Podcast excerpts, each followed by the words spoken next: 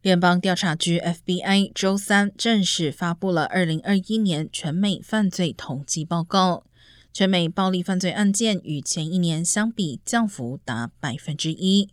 但尽管抢劫案件数量减少，谋杀、强奸案都出现增加。值得注意的是，全美一万八千多个执法机构中，仅有百分之六十三提交了二零二一年的数据。包括洛杉矶和纽约警察局在内等全美规模最大的地方执法机构，并没有提交去年的任何犯罪数据，创下 FBI 自1979年首次发布该报告以来的最低参与记录。